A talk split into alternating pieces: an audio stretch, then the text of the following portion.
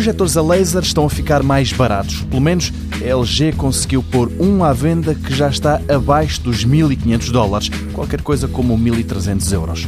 O preço não é nada comum, principalmente porque o LG ProBeam, para além de ser laser, é portátil, pesa cerca de 2 kg e projeta imagens com uma luminosidade que pode ir até aos 2000 lumens, não é ultra alta definição, mas numa tela consegue atingir os 1080p numa projeção que pode ir até aos 3 metros na diagonal.